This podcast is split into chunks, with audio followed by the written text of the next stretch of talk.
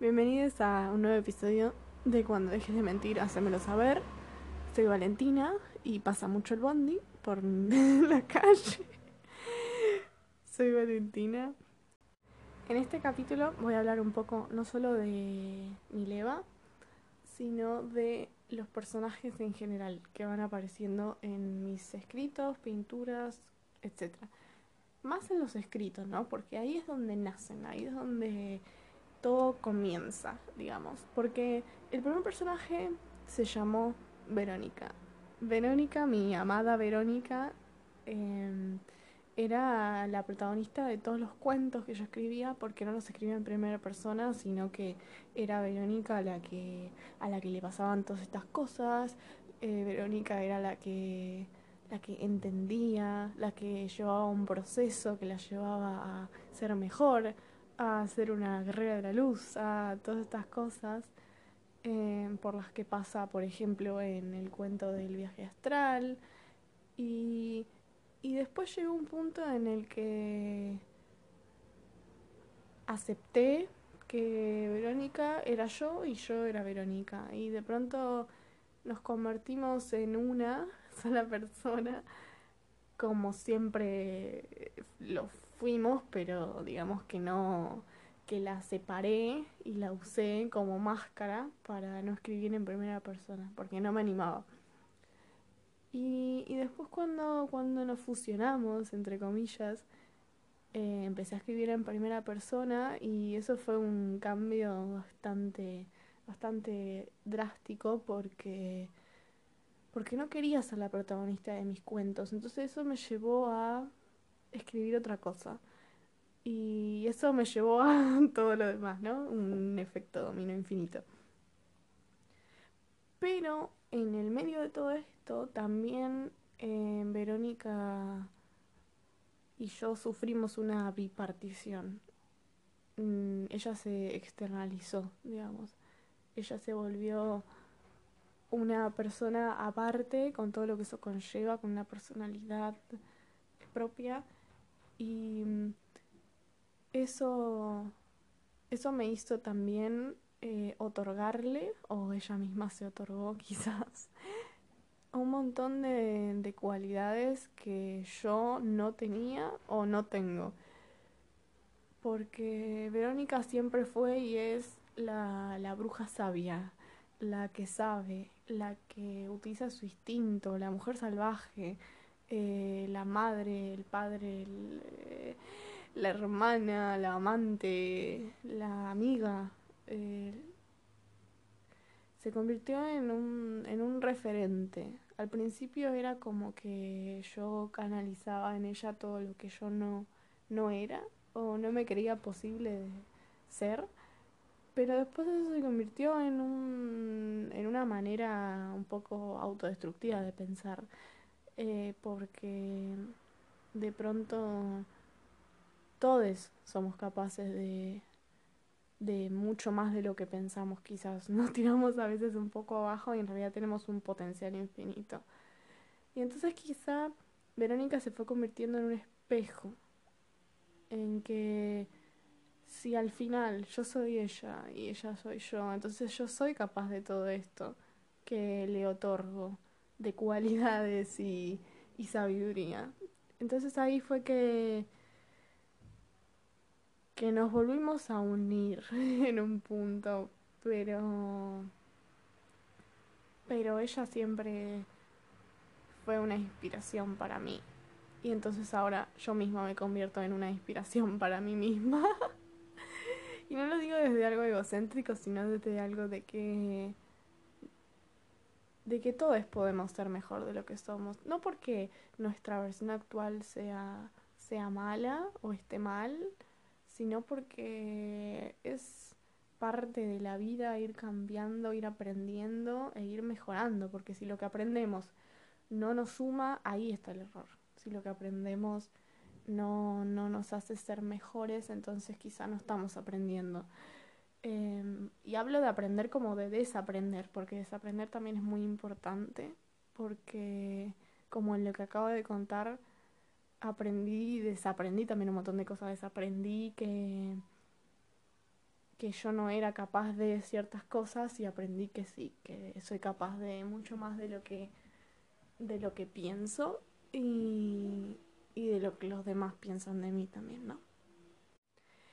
Y entonces Mileva nació como la representación física de Verónica, en un punto, ¿no? Quizás cuando yo pinté ese cuadro no significaba eso en ese momento, pero después me di cuenta de que Verónica no tiene rostro. Verónica puede ser cualquier persona. Entonces, ¿por qué no puede ser Mileva?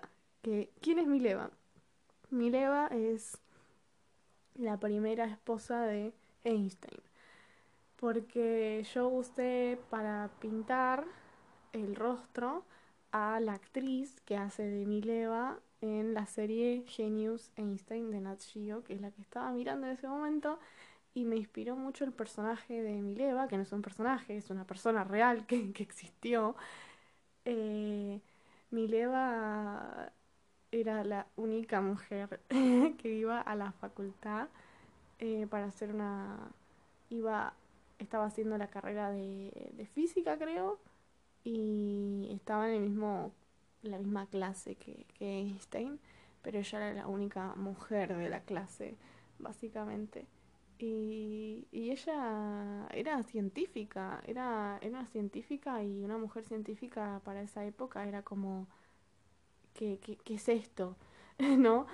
Y, y entonces, a medida que va avanzando la vida de ella, veo como ella se, se ve relegada a, a dejar de, de, de estudiar, de trabajar, porque tiene que estar en la casa cuidando a los pibes y cocinándole a Einstein.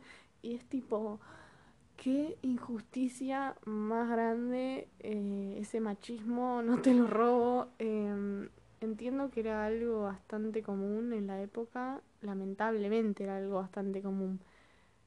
Pero como que me pareció que ella, Mileva, tenía toneladas de potencial pero el contexto social la hizo el contexto social y Einstein que se cagó y ella ella ayudó a Einstein a hacer todas sus investigaciones y cosas científicas que obviamente no entiendo, pero ella estuvo ahí, ella es importante, es muy importante.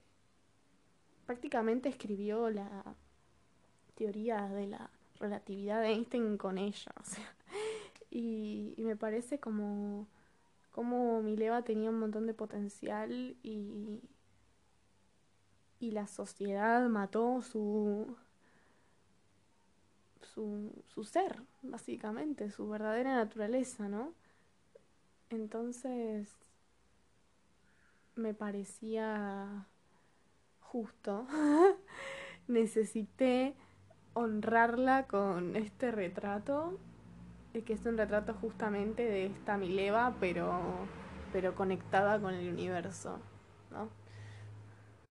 Y después con el tiempo cobró este significado de que también podía ser un rostro posible de, de Verónica, como si todos tuviéramos una, una Verónica dentro nuestro que, que, nos, que nos guía, que, nos muestra que podemos ser mejores, que nos muestra que tenemos un lado instintivo que, que si seguimos significa que estamos conectados con, con una sabiduría, tanto propia como, como universal. Y siguiendo un poco el lado del delirio místico, que se me fue muy al delirio místico, pero los personajes son muy delirio místico, siguiendo un poco esa línea, llegamos a otro personaje que se llama Milakev. Milakev es una vida pasada mía. O sea, yo desde que estoy chica hago meditaciones de regresión, que es un audio que te pones y, y te va guiando en un estado meditativo a que veas imágenes, hasta me pasó de sentir eh, cosas y todo em, de una vida pasada. Una de las vidas pasadas fue de una. como de una especie de ser en el espacio, no sé qué, que es el último capítulo del viaje astral, o sea que vendría también a, en su momento fue también una representación física de Verónica, una un ser que asumo mujer, em, con el pelo bien lacio, largo, negro, con un vestido de seda plateada muy largo, que cae, digamos. Porque eso fue lo que vi. Pasa que la vi flotando en el espacio sideral, tenía 12 años, no sé qué onda, no sé qué. No, no sabía cómo, cómo tomar, tomarme, cómo interpretar lo que había visto. Y, y es una imagen mental que nunca se me va. No importa cuánto pase el tiempo, la veo con la misma claridad que la vi cuando tenía 12 años. Es increíble. Y después, mucho más adelante en el tiempo, hice otras meditaciones y vi la vida de Milake. Que suponemos que se llama Milake, ¿no? O sea, yo supongo que se llama Milake porque se relaciona con otra vida pasada que vi de una bruja del bosque que es un cuento que se llama La bruja de las cenizas, que lo pueden ir a chequear para entender un poco más todo esto. Que mm, en este cuento yo obtengo el nombre de Milaker, que es lo que yo vi y escuché en, en esa visión que tuve, digamos ahí escuché el nombre de Milakev. Y Milakev vendría a ser la siguiente vida en orden cronológico, pero no en orden de lo que yo vi, porque yo primero vi la vida de Milakev y después vi la vida de la bruja y obtuve el nombre. Pero en orden cronológico, en el tiempo, viene primero la de la bruja, porque es el 1400 o 1700, no, 1400 creo, 1500, una cosa así y Milakev vendría a ser el 1850, una cosa así. Es muy difícil la precisión de los años, pero la meditación te da años, años aproximados. Y Milakev vendría a ser esta chica que vivía en el campo, eh, onda clase media de 1850, en el, en el campo, y que sufre muchísimo, digamos, sufre como la mierda. Em, y ese está también en un cuento que se llama Milakev, eh, que vendría a ser como la parte 2 o la parte 1 de el cuento que nombré antes de la bruja de las cenizas, ¿no? Entonces en este cuento eh, también relato un poco las sensaciones que fui teniendo con y las visiones eh, que tuve cuando visité esa vida de, de Milakev, ¿no? Que en su momento no sabía que se llamaba Milakev, pero después, bueno, como ya dije, supe, supe su nombre. Y Milakev, digo mucho Milakev porque me encanta decir Milakev, es hermoso, es un nombre hermoso. Bueno, como Mileva, es, ah, es hermoso, son nombres eslavos, creo, no sé, son hermosos. Em, entonces, entonces a raíz de, de lo que yo experimenté, y justo en el momento de mi vida en el que lo experimenté, nació el personaje de Milake, que vendría a ser la herida, es el pobre venadito. Em, es la, la que sufre, la que se hunde en su sufrimiento un poco también porque, porque se siente cómoda en ese estado, digamos. Em, porque no, no voy a decir que no tiene el valor para salir de ese estado, porque creo que lo tiene, pero digamos que, que no sabe cómo hacer, está analizando su dolor. Pero luego de pasar por todo esto, pasar por, por el sufrimiento, pasar por un proceso de comprensión de un montón de cosas, ella tiene la llave, digamos. Por eso hay una pequeña pintura de una llave con un ojo que se llama Milakev Barba Azul y atrás tiene escrito Milakev tiene la llave cuando cambió de ser. Porque en este, cuando cambió de ser, em, que vendría a ser el final de la vida,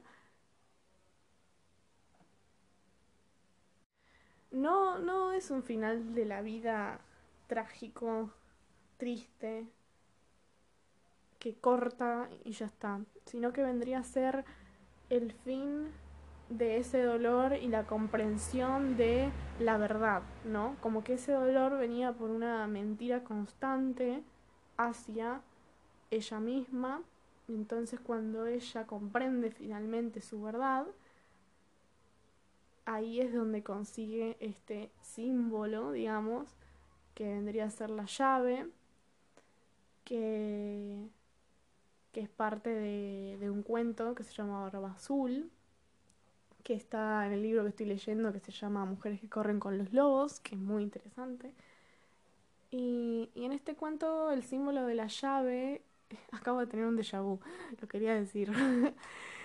en, este, en este cuento el símbolo de la llave representa el descubrimiento de, de la verdad, ¿no? Y hacerse cargo de esta verdad, afrontar la verdad. Porque muchas veces evadimos Em, enfrentarnos con la verdad porque puede ser que nos duela más que el propio dolor que estamos sintiendo. Pero, pero por ejemplo, el dolor que siente Milakev no la va a llevar a nada. Está eh, bloqueada en una espera obsesiva. Pero cuando ella finalmente comprende, corta con eso. Y sabe que esa llave que le conlleva también sufrimiento, pero es un sufrimiento que la va a llevar a sanar y la va a llevar a, a ser mejor de lo que es, ¿no? También este personaje pasa por un proceso y es mejor de lo que es.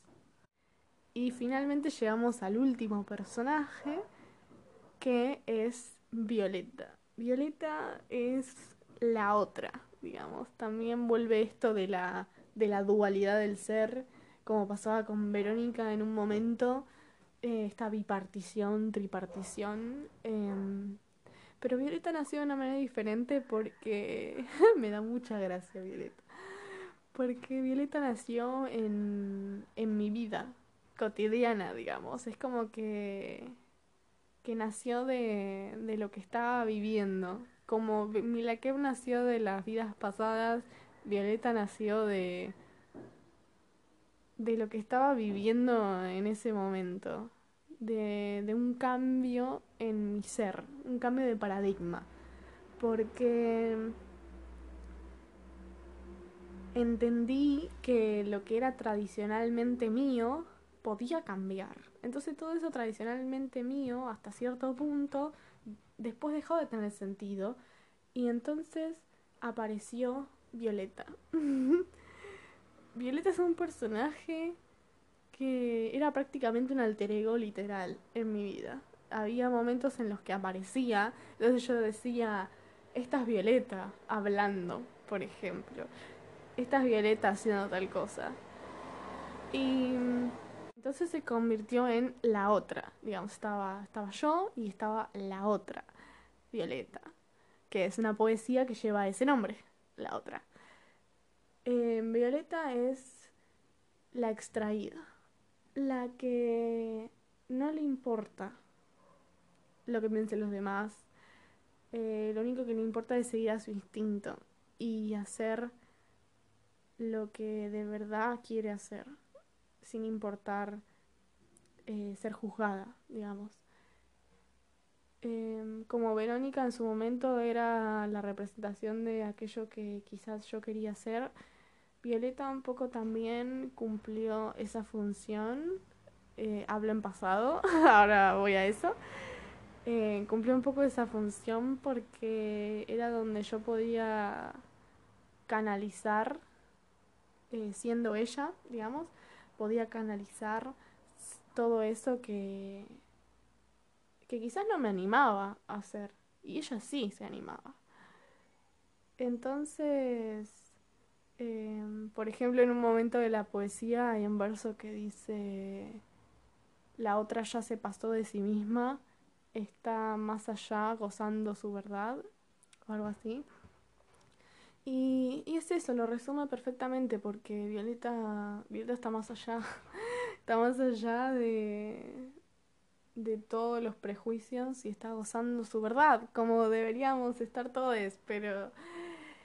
Y, y, un, y antes hice como un pequeño paréntesis y dije, bueno, estoy hablando en pasado, ¿por qué? Porque como pasó con Verónica, yo también me fusioné con Violeta y entonces en un momento sin darme cuenta eh, comprendí que estaba haciendo que estaba Violeta también siendo yo misma y entonces ya no necesité de personificarme como Violeta para para liberarme entre comillas y, y hacer lo que lo que realmente quería hacer, ¿no? Entonces en un punto Violeta murió, murió como ente individual e independiente y, y, se adosó a mí como hizo Verónica también en su momento, ¿no? Es como que todos los personajes pasan por etapas de, de ser externos, de ser eh, eh, representaciones externas y, y en un punto después se fusionan a uno y entonces me vuelvo eh, una combinación extraña y esquizofrénica de, de todas estas personas que fui creando por X motivos y por X circunstancias. Así que esta soy yo, soy Valen, Verónica, Milakev y Violeta por ahora. Así que todas nosotras nos despedimos y en el próximo capítulo no va a ser quizá tan místico como este y voy a hablar un poco de otra serie eh, que se llama Erotismo en Technicolor. Así que nada, nos vemos en el próximo capítulo. Adiós.